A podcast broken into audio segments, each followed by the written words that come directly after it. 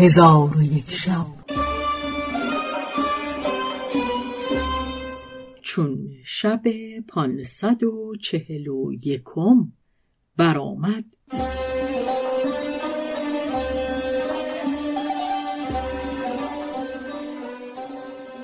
گفت ای ملک جوانبخت سندباد بحری با یاران مجلس گفت من نیز از بلاد هنود جویان شدم. ایشان به من بنمودند که اجناس مختلفه هستند.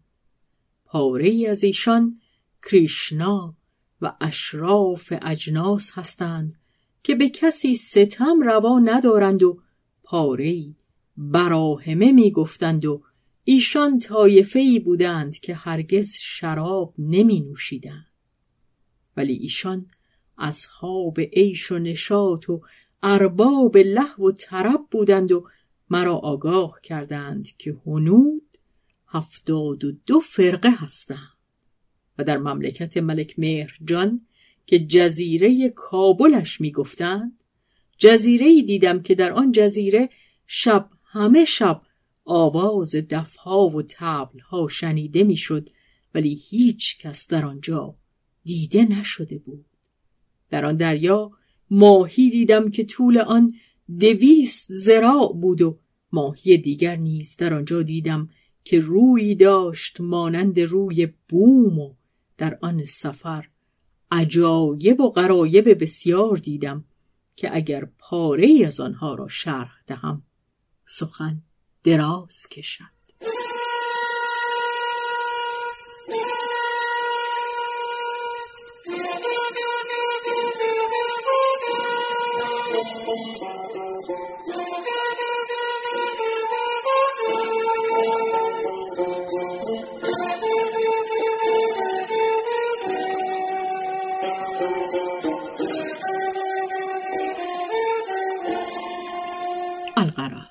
پیوسته من در آن جزیره ها می گشتم و بر آنچه در آن جزیره ها بود تفرج می کردم تا اینکه روزی از روزها در کنار دریا عصا به دست گرفته به عادت معهود ایستاده بودم که ناگاه یکی کشتی بزرگ پدید شد که بازرگانان بسیار در آن کشتی بودند.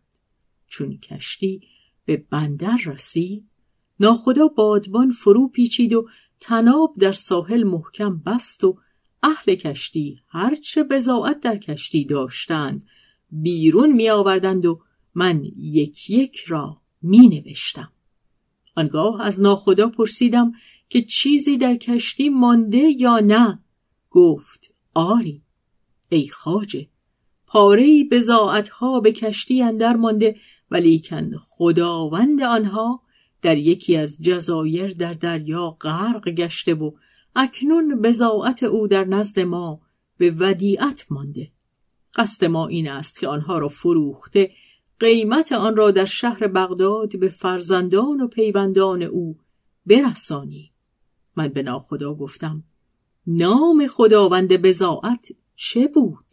گفتند سند باد بحری نام داشت که در دریا غرق شد. چون من سخن ناخدا بشنیدم به دقت نظر کردم او را بشناختم و فریادی بلند برآورده به او گفتم ای ناخدا بدان که خداوند بزاعت منم و مرا نام سندباد بحری است که با جمعی از یاران از کشتی به جزیره در آمدیم چون ماهی که ما به روی او بودیم بر جنبش آمد تو بانک بر ما زدی. هر کس توانست که به کشتی بازگردد بازگشت. و هر که نتوانست غرق شد و من نیز از غرق شدگان بودم. ولیکن خدای تعالی مرا به وسیله تخته بزرگ که اهل کشتی بر روی آن جامه می شستند خلاص داد و به ساحل سلامت رسانید و در جزیره بیرون آمدم و در آن جزیره به یاری خدای تعالی با خادمان ملک مهر جان جمع آمدم. ایشان مرا بدین شهر آوردند و من در خدمت ملک ایستادم او مرا بزرگی بندر و نویسندگی آن بداد. اکنون مرا در نزد او سخنی است پذیرفته و این بزاعت که در کشتی است از من است. چون قصه به دینجا رسید. بامداد شد و شهرزاد لب از داستان فرو بست.